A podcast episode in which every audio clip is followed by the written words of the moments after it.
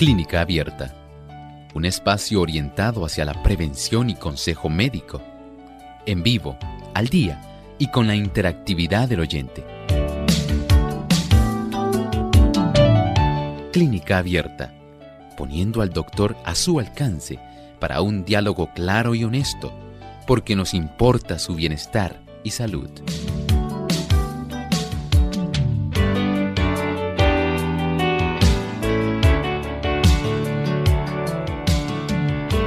Bienvenidos amigos a esta edición de Clínica Abierta hoy donde usted puede hacer su consulta. Les invitamos a participar llamando a nuestras líneas telefónicas. Como siempre les recordamos nuestras líneas localmente en Puerto Rico se pueden comunicar al 787-303-0101. Para los Estados Unidos el 1866 920 9765. Para llamadas internacionales libre de cargos, también pueden hacerlo a través del 1787-763-7100 y el 1787-282-5990. Desde este momento pueden comenzar a llamar para participar. También usted puede escribir su consulta buscándonos en nuestra página web radiosol.org. A través del chat en vivo durante la hora de nuestro programa puede hacer su consulta y también aquellos que nos siguen por el Facebook Live, les recordamos que pueden buscarnos por Radio Sol 98.3 FM. Puede darle un me gusta y compartir con sus contactos. Desde este momento comenzamos a recibir sus llamadas y sus comentarios o preguntas a través de las redes, así que puede participar durante la hora de nuestro programa en vivo a continuación.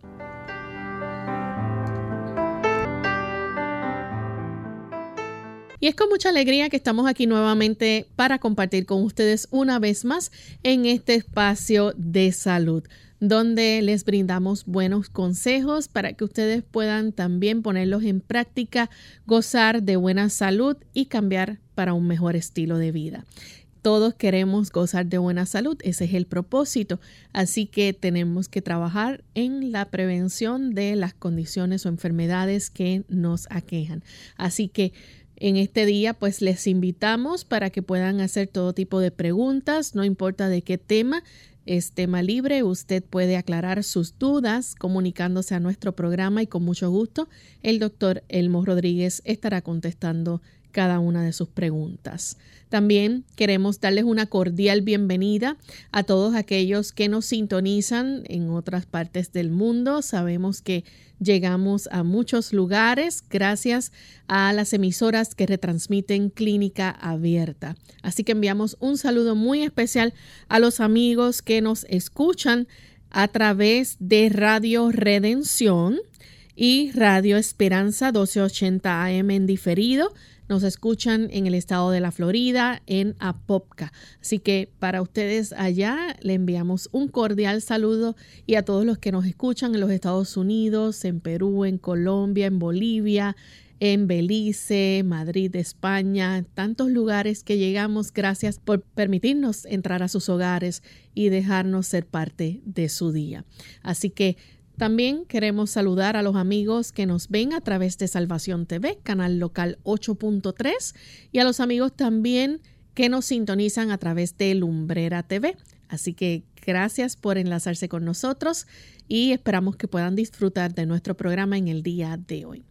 Damos entonces también una bienvenida al doctor Elmo Rodríguez. ¿Cómo está, doctor?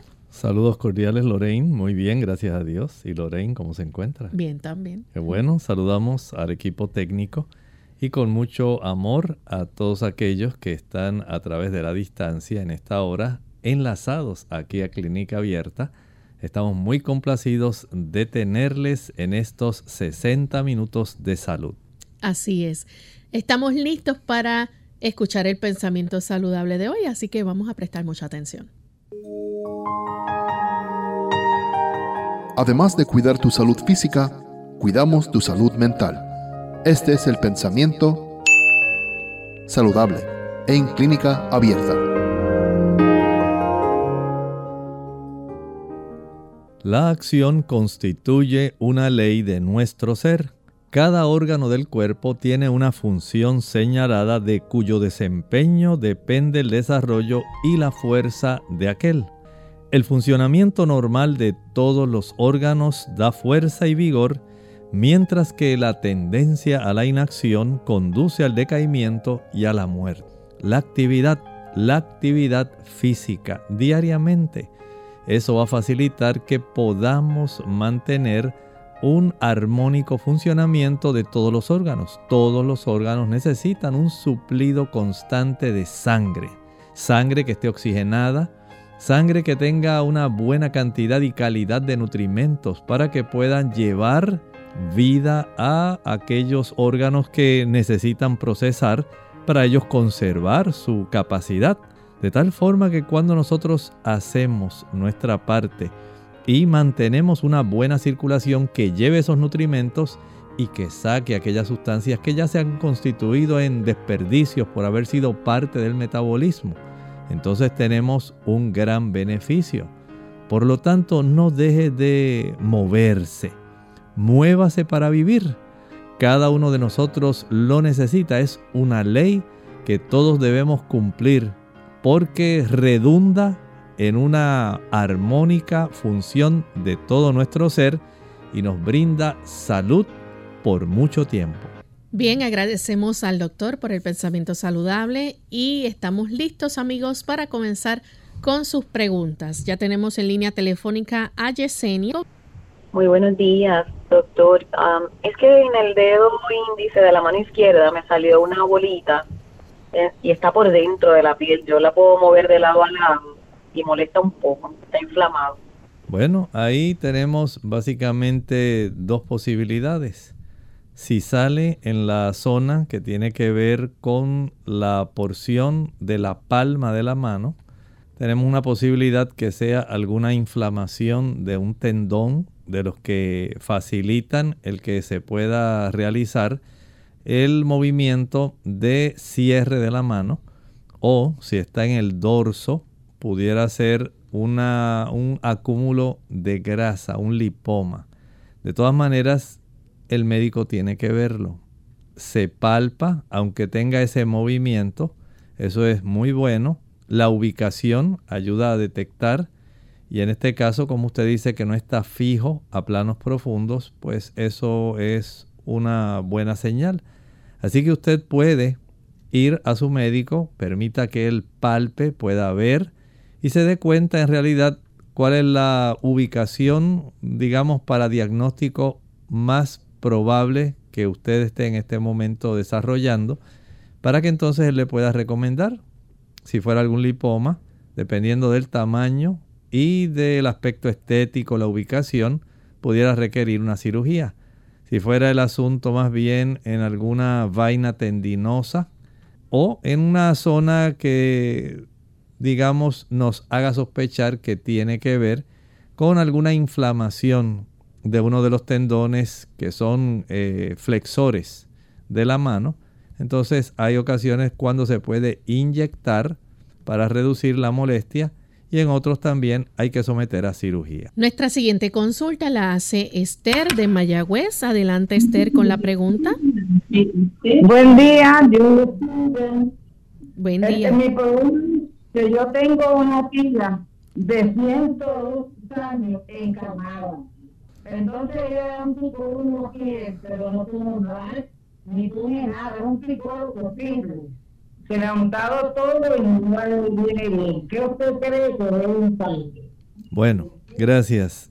Entendí que lo que tiene es un picor terrible, ¿verdad? Sí. Bueno, en esos aspectos podemos hacer algunas cosas. Número uno, cuando usted le vaya a dar el baño de ella, ya que me dijo que no se puede mover, eh, proceda a darle un baño con toalla friccionando. De esta forma usted puede estimular mejor a que los poros puedan abrirse y los desechos no se acumulen a nivel de la piel. Cuando los desechos se acumulan ahí en la piel, obstruyen los poros y esto puede producir molestias, entre ellos picor.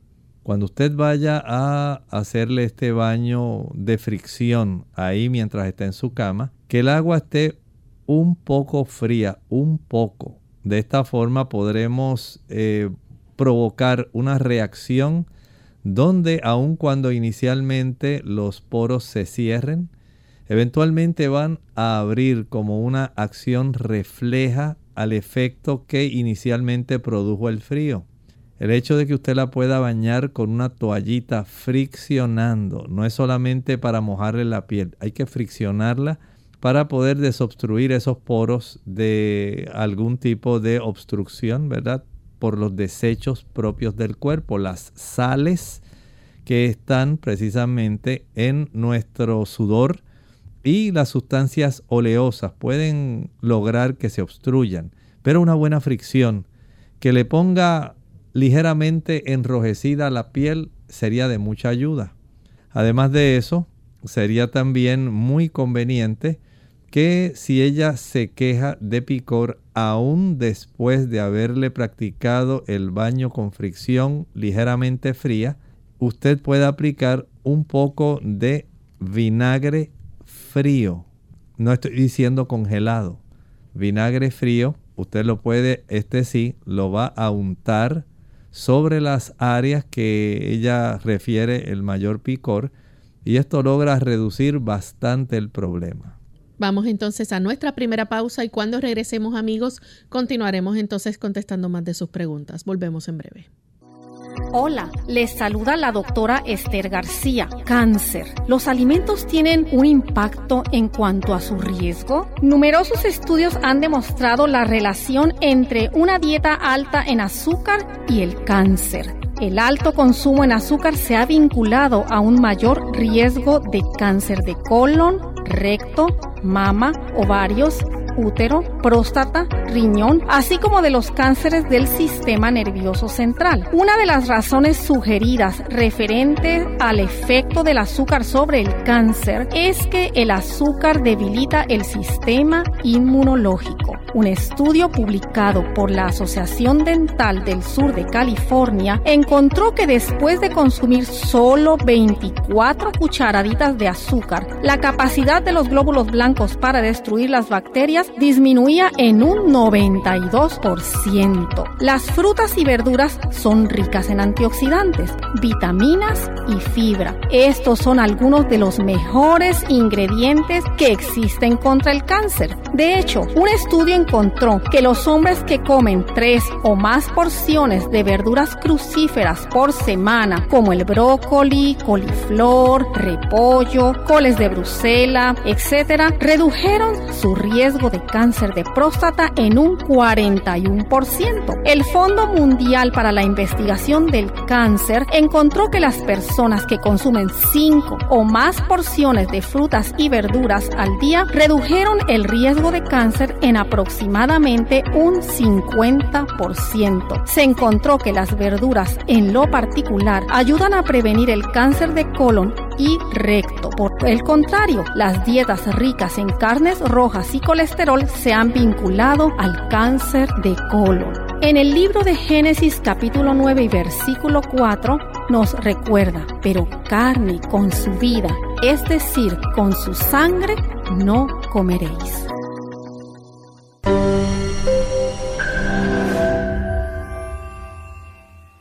La Universidad de Loma Linda, en California, hizo un estudio a 20.000 personas sanas que tomaban 5 vasos de agua diarios, las cuales presentaron un menor índice de problemas cardiovasculares en comparación con las personas que solo tomaban 2 vasos de agua diarios. ¿Cuántos vasos de agua estás tomando al día? ¿5? ¿2? Es muy sencillo. Solo tienes que tomar más de 5 vasos de agua al día para que disminuya tu riesgo de enfermedad cardiovascular. La tarea de esta semana consistirá en tomar agua 30 minutos antes de los alimentos o después de haberlos consumido. Tu estómago te lo agradecerá. Será difícil al principio si estás acostumbrado a consumir agua mientras comes, pero no pierdes nada si lo intentas. Incluso ganarás mucho más. Haz la prueba. Soy la doctora Neri Martínez y nos vemos en nuestras cápsulas de Más Salud. La cebolla puede mejorar el colesterol, la densidad ósea y reducir el riesgo de desarrollar cáncer pulmonar. Úsalas cocidas o crudas en todo lo que puedas. Unidos con un propósito, tu bienestar y salud. Es el momento de hacer tu pregunta llamando al 787-303-0101 para Puerto Rico, Estados Unidos 1866-920-9765 y llamadas internacionales al 787-763-7100 o al 787-282-5990. Clínica Abierta, trabajando para ti.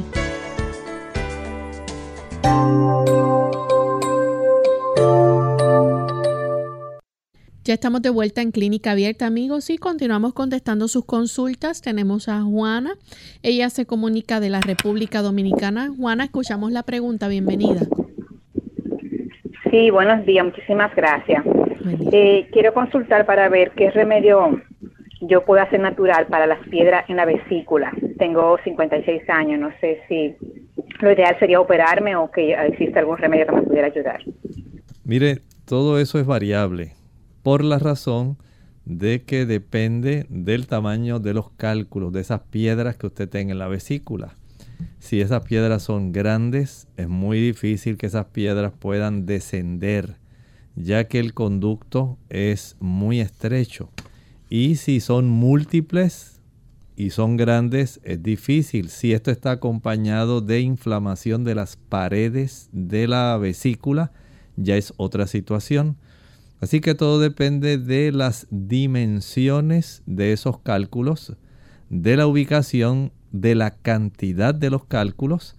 Pero sí, le doy una esperanza y es que esos cálculos en realidad dependen de cuánta sea la ingesta de colesterol que usted tenga. Y el colesterol adicional, que es el que generalmente facilita el que estos cálculos se agranden, se desarrolla cuando usted consume productos animales. Ese colesterol extra al que producimos cada uno de nosotros en el hígado se puede aumentar al consumir leche, mantequilla, queso, yogur, huevos y carne, sea blanca, sea roja o sea pescado. Aunque el pescado tenga omega 3 también tiene colesterol.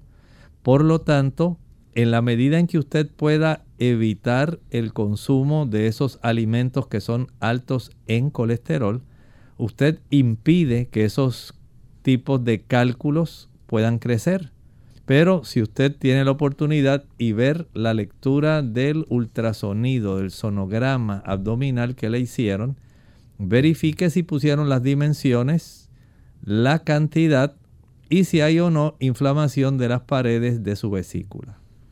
Tenemos entonces a Milagros que nos llama de Trujillo Alto. Milagros, bienvenida. Sí, muy buenos días. Buen día. Eh, doctor, quería consultar de recién ayer me dieron los resultados de del laboratorio y el doctor me dice que tengo los glóbulos blancos bien bajitos y también los linfocitos.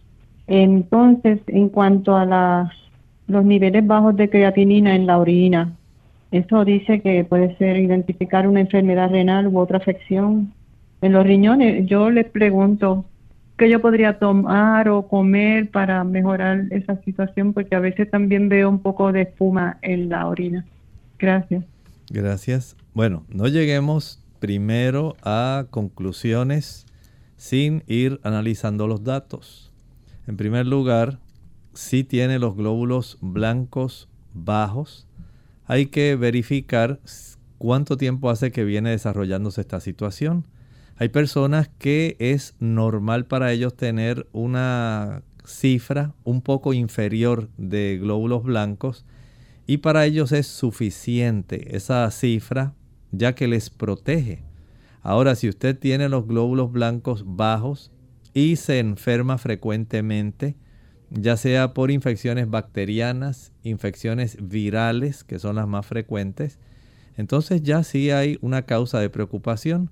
Saber si esos glóbulos blancos son formas jóvenes o son glóbulos maduros. saber también la distribución de esos glóbulos blancos, qué cantidad de neutrófilos, eosinófilos, basófilos, linfocitos hay, monocitos. Todo eso nos da mucha ah, clave para nosotros poder determinar qué va a ocurrir, cómo se va a proceder. Pero lo primordial inicialmente es que usted pueda comparar con otros eh, hemogramas otras biometrías hemáticas, otros CBC, para verificar desde cuándo se comenzó a desarrollar este problema, ya que pudiera ameritar una visita al hematólogo, el especialista que va a trabajar directamente con esta situación. Francisco de Santo Domingo. Buenos días. Buen día. Ok, ya, doctor, yo quiero hacerle una pregunta y es que me, eso yo lo me pasa por vida.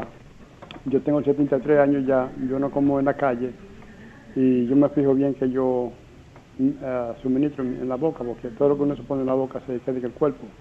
Pero tengo un problema que yo no sé cuando yo estoy lleno hasta que yo no toso, cuando estoy comiendo, y entonces cuando yo le pongo la tapa a la olla si yo tengo hambre me siento como incómodo, como no sé si, pero a la vez que yo pueda, pueda comer y yo no sé cuánto está mi estómago se llena hasta, hasta que no toso y últimamente no estoy haciendo, no está pasando eso. El lograr tener una oportunidad de acuerdo a la cantidad de esfuerzo, de energía, de trabajo que usted realiza constantemente, eso en gran medida determina cuánto va a ser el suministro de calorías que el cuerpo va a estar aceptando. Porque tenemos un centro regulador del apetito en los núcleos bajos de nuestro cerebro. En esa área, nosotros tenemos en el hipotálamo un área que se encarga del aspecto del apetito, de la saciedad. Hay unas hormonas encargadas de esos, entre las cuales está la leptina y también la grelina y pudieran desarrollarse algunos trastornos, no solamente en el núcleo del apetito, sino también en estas hormonas que facilitan el saber en qué momento, vamos a decir, se despierta el hambre, pero también la saciedad. Y si hay algún tipo de trastorno en este tipo de mecanismos tan importantes, esto pudiera ser parte de su problema. Sin embargo, Normalmente una persona promedio, digamos un hombre que trabaja duro, puede llegar a consumir hasta taza y media de arroz, por ejemplo, una taza de legumbres, estamos hablando de las habichuelas, los frijoles, una buena ración, un platito de ensaladas, y todo esto, como le digo, va a depender de cuánta es la actividad que lleva la persona, cuántas calorías utiliza y el cuerpo trata de reponerlas despertando el apetito. Pero hay personas que tienen trastornos del apetito. Por ejemplo, hay personas que sufren de bulimia. Esas personas que comen y comen y comen y básicamente no tienen fin en cuanto a detenerse y terminan, digamos, su almuerzo pero si a los cinco minutos ven algo que les gusta, se lo comen. Y si más adelante ven otra cosa que les gusta, también la comen. Y usted se da cuenta de que no tienen un efecto saciante. Por otro lado, pudiera usted hacer algún cambio. Digamos, si está comiendo arroz blanco, cambiarlo por el consumo de arroz integral le da un efecto saciante y su procesamiento requiere más tiempo, así que no va a sentir hambre inmediatamente. El aumentar el consumo de más ensaladas, mientras más ensaladas tiene un efecto saciante también. Limitarse a hacer tres comidas al día, pero tres comidas que sean suficientes. No tiene que llegar al punto de desarrollar ese reflejo de la tos. Pudiera ser que esté desarrollando al estar sobrellenándose desarrollando cierto tipo de reflujo gastroesofágico y a consecuencia de esto le sobreviene la tos. Si esto persiste, sería recomendable que usted pudiera ir a un gastroenterólogo de tal forma que él pueda revisar, le pueda hacer una gastroscopía y le puede ordenar algunas pruebas adicionales para saber en realidad qué está sucediendo con su apetito. Bien, tenemos que hacer nuestra segunda pausa, pero al regreso continuaremos con más consultas. No se vayan. ¿Quieres vivir sano? El estrés es una respuesta del organismo que pone al individuo en disposición de afrontar situaciones interpretadas como amenazas. En exceso, daña profundamente nuestro cuerpo, mente y relaciones interpersonales. Pero hay cosas que puedes hacer para combatirlo.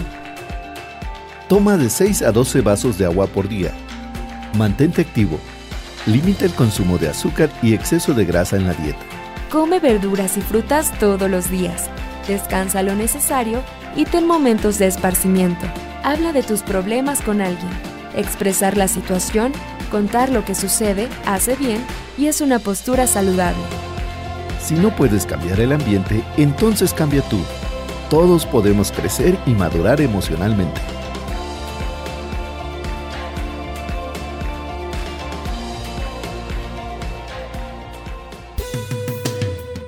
Si padece de alergias o sinusitis, considere lo siguiente. Hay componentes genéticos en las personas que padecen de alergias. Cualquier inflamación nasal puede empeorar el asma de un paciente asmático, es decir, que la mayoría de las personas que padecen de rinitis pueden padecer también de asma. Los aerosoles, la contaminación del aire, las temperaturas frías, la humedad, los gases irritantes, el humo del tabaco, el viento y humo de la madera pueden provocar que se agrave la alergia. Debe procurar ver a un médico especialista cuando tienen uno o algunos de estos síntomas, síntomas prolongados de rinitis, pólipos nasales, condiciones como asma o sinusitis recurrente. Si los síntomas interfieren con la calidad de vida o con su capacidad para realizar actividades cotidianas, entiende que los medicamentos son ineficaces o ha tenido reacciones adversas a los medicamentos.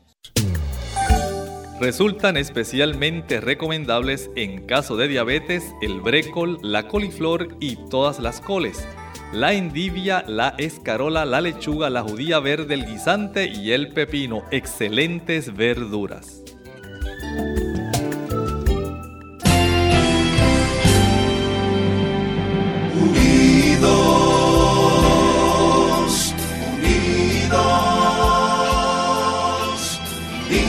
Hacia el cielo siempre unidos, unidos, unidos en la testificación de la verdad,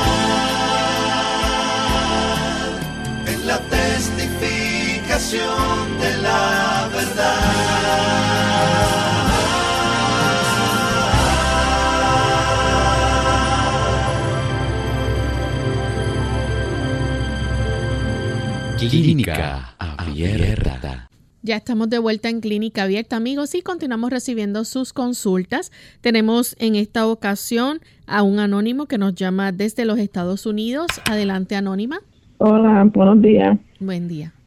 Eh, estoy llamando porque he sentido muchos dolores en la área pélvica y también he tenido sangre en el orín. Y cuando fui al, al doctor me dijeron que tenía los glóbulos rojos bajitos la doctora dice que tengo cáncer de la vejiga. Entonces todavía no me han dado una etapa de, de cuánto, tú sabes, está el cáncer hasta que yo vea un urologo. Pero yo lo que quiero saber es qué yo puedo hacer para mejorarlo o qué me pueden decir sobre el cáncer de la vejiga. Bueno, hay varias cosas que usted puede hacer. Número uno, por ejemplo, el cáncer de la vejiga se facilita su desarrollo en las personas que fuman, en las personas que toman alcohol y en las personas que utilizan café. Recuerden que estos productos al procesarse facilitan irritación en la mucosa interna de la vejiga y mientras mayor sea la cantidad de productos de desecho irritantes, mayor es la probabilidad de que se desarrolle algún tipo de lesión preocupante. También hay otra causa que se desarrolla a consecuencia del uso de muchos medicamentos. Hay personas que están en polifarmacia, o sea, son personas que al día toman 7, 8, 9, 10 diferentes medicamentos y los toman dos y hasta tres veces al día.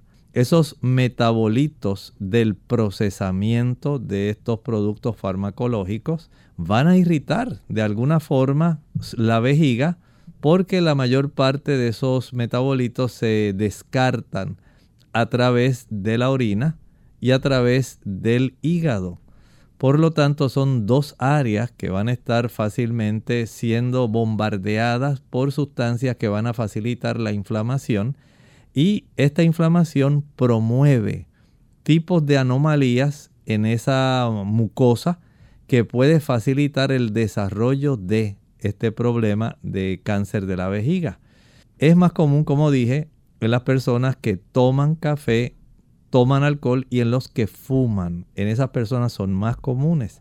Pero también hay que tomar en cuenta lo que estaba hablando en relación a los fármacos que pueden irritar bastante. Si usted deja de utilizar esos productos que mencioné, si los está utilizando, y usted por alguna razón puede hablar con sus médicos para reducir la cantidad de fármacos, incluyendo acetaminofén, aspirina, usted está dando un paso donde en cierta manera no le sigue abonando oportunidad de desarrollo a las células de la vejiga que pudieran estar desarrollándose anormalmente para el tener o desarrollar este cáncer. Haga esto primero. Trate de tomar mucha agua y haga un cambio en su alimentación.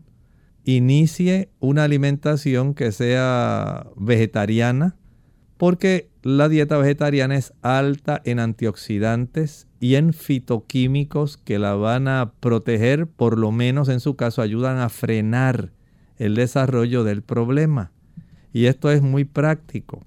Igualmente aumente la ingesta de agua, de tal manera que el agua, como un excelente solvente, pueda ayudar a diluir una buena cantidad de los metabolitos que se producen y si usted no toma mucha agua, pues la orina queda más concentrada, mayor es la probabilidad de irritar las paredes de la vejiga. Así que aumentando la ingesta de agua, ya tenemos otra ayuda adicional. Vea entonces que hay varias formas de ir atacando el desarrollo de este proceso, en lo que a usted le diagnostican de manera precisa el problema. Tenemos entonces a Rosario desde Añasco, Puerto Rico. Adelante, Rosario. Buenos días. Buen día.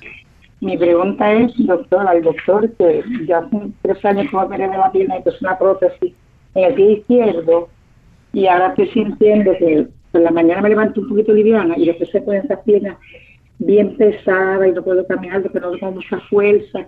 Se me ponen bien calientes y no están bien frías. Y a veces pongo esas medias de support, pero es lo mismo, tengo que estar más acostada y, y me levanto y camino, pero y esa pierna bien pesada, si tiene mala circulación, se me pone el pie abajo como, como ennegrecido. A veces me dice algo para algún remedio o algo. El asunto en su caso, que ya tiene diagnosticada esta insuficiencia venosa, porque nos ha referido que está utilizando estas medias de compresión, va a ser más útil para usted determinar varias veces al día en que usted salga a caminar. Esta es la mejor manera de combatir su problema. No hay un producto que pueda sustituir el efecto del movimiento que tienen los músculos sobre la circulación venosa y sobre la circulación arterial. Por ejemplo, tan pronto usted se levante, eh, puede estimular la circulación de sus piernas al bañarse con una fricción con una toalla pequeña. Eso ayuda mucho, estimula. Una vez usted desayune, salga a caminar, no se quede sentada. Si usted puede caminar, hacer una caminata de 30 minutos, suave, que no desarrolle náuseas ni vómitos, que no se sienta mareada. Eso es un beneficio. A media mañana, por lo menos ahí en la cercanía de su hogar, camine unos 10 o 15 minutos. Si lo puede hacer dos veces más durante la mañana, mejor. Igualmente después del almuerzo. Si puede hacerlo dos veces más a media tarde mejor. Y mientras esté en la casa, trate de sujetarse de la cerradura de las puertas, ponga una mano de la cerradura que queda hacia adentro de la puerta y la otra mano sujetándose de la cerradura que queda en la parte de adentro de la puerta. De tal manera que al usted sujetarse, puede ahora levantarse en la punta de sus dedos. Y esto lo puede practicar inicialmente 10, 15 veces y lo puede hacer varias veces al día. Eso estimula la contracción de los músculos de la pantorrilla y de otros músculos que tenemos en las piernas, los cuales van a comprimir las venas para facilitar el retorno venoso. Al mismo tiempo facilitan que haya una buena circulación arterial para que sus piernas no se le adormezcan. Esto va a ser de mucho beneficio más que si usted utilizara otros productos. Continuamos entonces con Luis Batista de Bayamón. Adelante Luis. Y buenos días. Tengo una pregunta para el doctor. Yo viajo para el norte, es para preguntarle si es saludable tomar esa agua de manantial que sale de la montaña. Bueno, el asunto es que usted conozca a alguna persona que esté utilizando esa agua del manantial, si ya esa agua ha sido examinada, que no hay contaminación con algún tipo de bacteria proveniente, digamos, de la percolación de líquidos de los pozos muros o de que haya alguna vaquería, alguna porqueriza, alguna caballeriza. Entonces, si el agua sale bien, donde no hay presencia de bacterias, es útil para que usted la pueda consumir eh, para poder usted ayudarse con su situación de provisión de agua diariamente. O sea que el asunto básicamente sería el que usted llevara a analizar el agua para saber si hay coliformes u otras bacterias que pudieran contaminar. Tenemos entonces a José de la República Dominicana. Adelante, José. Buenos días, Dios bendiga. Yo pregunto, doctor, yo estoy sufriendo hace varios meses o años ya que me dan calambres en los dos pies con calor. A veces me dan los calambres sin calor, pero a veces me da el calor sin calambre. Solamente en los pies. ¿Qué me puede decir otro para eso? Muchas gracias. El calor pudiera darnos una clave para que usted eh, pudiera revisarse porque pudiera estar desarrollando alguna situación de neuropatía. Pudiera esto dar un indicio de que ya sus nervios de los pies se están afectando y no están facilitando el que haya un comportamiento normal de transmisión de aquella información tanto de sensibilidad como de motricidad y en su caso eh, está más en el aspecto de la sensibilidad. Por lo tanto, verificar esto sería muy importante si usted es un paciente diabético, es más fácil desarrollar este problema. Si ha sufrido lesiones en ambos pies, pudiera esto ser también la causa. Pudiera ser que tenga deficiencia de vitamina B12, ahí tiene otra causa. Si usted toma alcohol, ahí tiene otra causa por la cual se puede desarrollar ese tipo de situación. Entonces, vea cómo esto, indagando primero, qué es lo que está facilitando el desarrollo del problema, va a constituirse en nuestro primer dato que tenemos que investigar. Ese primer dato a ser investigado es muy importante. Si está tomando alcohol, tiene que dejarlo. Si usted es una persona que fuma, afecta la circulación de las extremidades. Y esto pues a usted no le conviene. Si es porque usted utiliza café que produce vasoconstricción e impide que pueda haber una buena circulación arterial, hay que eliminar ese problema.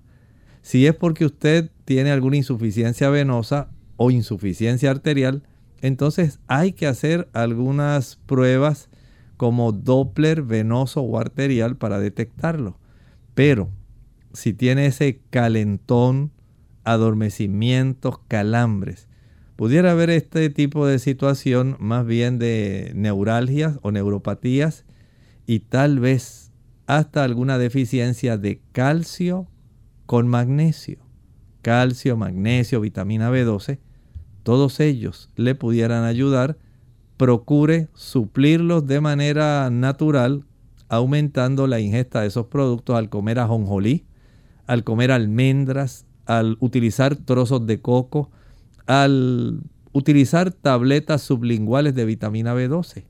Entonces, si usted nota que a pesar de eso no tiene mejoría, vaya a su médico de cabecera cuanto antes. Bien, tenemos entonces a Evelyn de Hernández, de ella nos escribe desde El Salvador y pregunta, eh, dice, me ayuda con unas manchas en mi cara llamada melasmas, ¿qué recomendación? Estas manchas que pueden tener varias causas, pero especialmente por situaciones hormonales, ya sea hormonas propias suyas o porque usted ha utilizado, digamos, anticonceptivos o terapia de reemplazo hormonal. Esto facilita que haya unos procesos de oxidación que dan lugar a estas manchas a nivel de la piel y estas manchas no conozco forma alguna de desvanecerlas para siempre. Hay personas que utilizan algunas eh, cremas que contienen vitamina K y logran tener cierta mejoría. Pero algo que le haga desvanecer esas manchas y que usted vuelva a tener la piel tal como la tenía previo a las manchas, no conozco ninguna crema de esta naturaleza salvo algunas que son farmacológicas, pero desvanecen esa mancha mientras usted las utiliza. Una vez deja de utilizarlas, aparecen nuevamente, igualitas que si no hubiera utilizado ningún producto. No recuerdo que haya recientemente surgido algún, alguna, algún fármaco nuevo que vaya en esa dirección, de tal forma que en esta ocasión no le puedo ayudar. Tenemos entonces a Juliana Carpio. Dice, doctor, saludos desde Arequipa, Perú. Pregunta, ¿cuántas veces por semana debo darle a una niña de cuatro años? Bueno, no especifica, dice, al reemplazar las carnes, eh, proteínas. Bueno, diariamente usted le puede estar brindando proteínas. Mire bien, cuando usted utiliza cereales integrales, ahí usted le está proveyendo proteínas.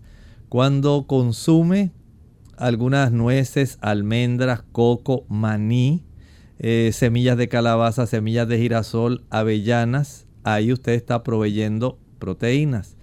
Al consumir, allá en Perú le dicen frijoles, al consumir frijoles, legumbres, menestra también le dicen allá. Este tipo de productos frijoles blancos, negros, pintos, rojos, garbanzos, chícharos, arvejas, porotos. Ahí está la proteína, la mejor fuente de proteína vegetal. En la medida en que usted le suple este tipo de productos, usted no va a tener una niña que tenga deficiencia en cuanto al suministro proteico. También se puede encontrar cierta cantidad en algunas raíces. La papa tiene cantidades bajas, pero contiene. Igualmente el aguacate tiene una cierta cantidad, pero son básicamente los cereales integrales, las legumbres o frijoles, el consumo de oleaginosas y los sustitutos de soya. Estamos hablando más bien de la soya texturizada, del tofu o tofu, son fuentes alternativas y en esta época se está texturizando mucho eh, la proteína que se extrae del chícharo. Hay personas que están comprando eh, algunos tipos de suplidos proteicos que son basados en el chícharo y esto se puede conseguir prácticamente en cualquier país.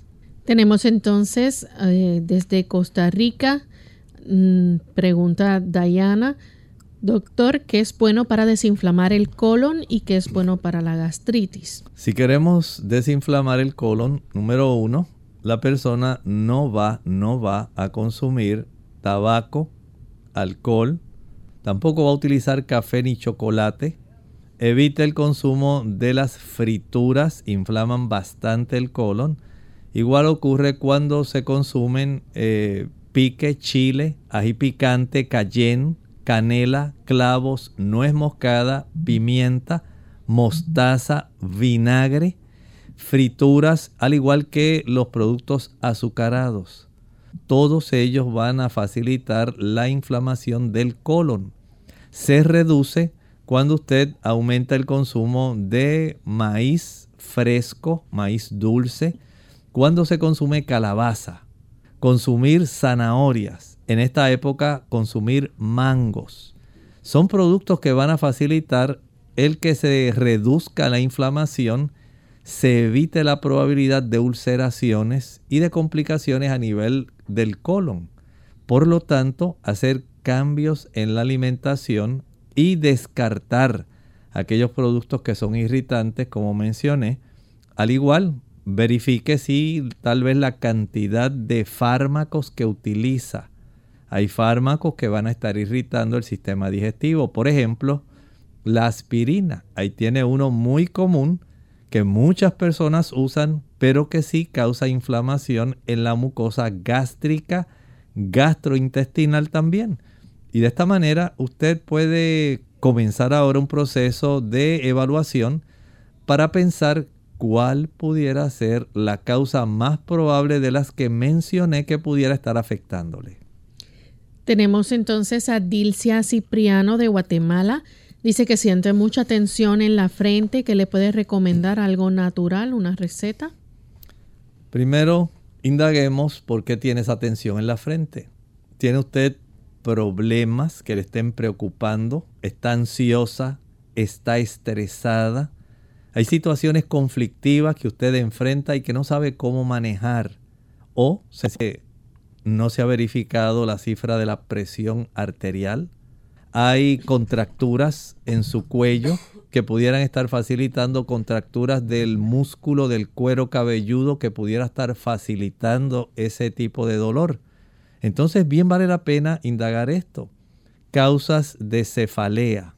¿Qué está ocurriendo? Estrés, tensión, problemas. Hay hipertensión arterial, hay contracturas musculares. Todo eso debe ser indagado antes de que usted pueda tener un diagnóstico definitivo para entonces instaurar un tratamiento que sea conveniente. La siguiente consulta la hace Claudia Rodríguez. Ella dice que a su hija le hicieron una tomografía en la columna y salió con una protrusión eh, discal, L2, L3, L4 y L5. Quiere que le diga de qué se trata. Estamos hablando de un abultamiento, así se le conoce también, un abultamiento de una porción, en este caso, de la zona que tiene que ver con la parte fibrosa del disco. Ese tipo de eh, abultamiento se desarrolla por varias causas. Puede haber eh, sucedido algún tipo de traumatismo muy fuerte. Se pudiera haber desarrollado alguna situación donde los ligamentos, especialmente el ligamento amarillo que mantiene alineada la espina dorsal, pudiera haber sufrido, esté más laxo o a consecuencia de algún traumatismo haya este facilitado el que alguna presión frontal haya desplazado por alguna razón este, esta cantidad de discos que en realidad pues básicamente los tiene todos herniados en la zona lumbar. Y esto sencillamente si no hay dolor vamos a trabajar mejor haciendo algunos ejercicios suaves para poder considerar el que los músculos paravertebrales, los ligamentos, puedan tratar de mantener lo mejor posible ubicados estos discos y no se desarrolle algún tipo de complejidad mayor como una herniación completa, sino sencillamente hay ese abultamiento. Trate de tomar más agua para que la sección del núcleo eh, pulposo, el centro de, esa, de ese disco, puede estar más saludable y no haya tanta compresión. Evite las caídas, especialmente caídas sentadas o de cabeza. Ya lamentablemente se nos ha acabado el tiempo, hemos llegado al final de nuestro programa. Agradecemos a todos los que pudieron participar y a aquellos que no pudieron comunicarse o no alcanzó el tiempo para sus preguntas. Les recordamos que mañana nuevamente tendremos este segmento para que puedan desde temprano hacer su pregunta. Vamos entonces a finalizar con este pensamiento bíblico para meditar. En el libro de Apocalipsis capítulo 16 Vean el versículo 13 como introducción al 14. Y vi salir de la boca del dragón y de la boca de la bestia y de la boca del falso profeta tres espíritus inmundos a manera de ranas, y ahora el 14, pues son espíritus de demonios que hacen señales y van a los reyes de la tierra en todo el mundo para reunirlos a la batalla de aquel gran día del Dios Todopoderoso espíritus de demonios que engañan, y dice ahí, a todo el mundo. Va a haber una gran confederación. Básicamente los poderes religiosos de la tierra, confederados, van a estar trabajando directamente engañando a todos los habitantes de la tierra, sencillamente para llevarlos en adversidad contra Dios. Ya hemos hablado quiénes son estos tres actores principales. Ahora estamos viendo el resultado de engaño que hay, aun cuando hay una apariencia de una creencia, de una filosofía, de una religión. Pero en realidad detrás lo que hay es engaño. Por lo tanto, sea muy cuidadoso con esos tres actores. El protestantismo apóstata, el catolicismo romano y el espiritismo. Tómelo en cuenta porque desempeñarán papeles protagónicos en muy poco tiempo según lo relata la misma escritura. Nosotros entonces nos despedimos, será hasta el siguiente programa de Clínica Abierta y con mucho cariño estuvieron hoy el doctor Elmo Rodríguez Sosa y Lorraine Vázquez. Hasta la próxima.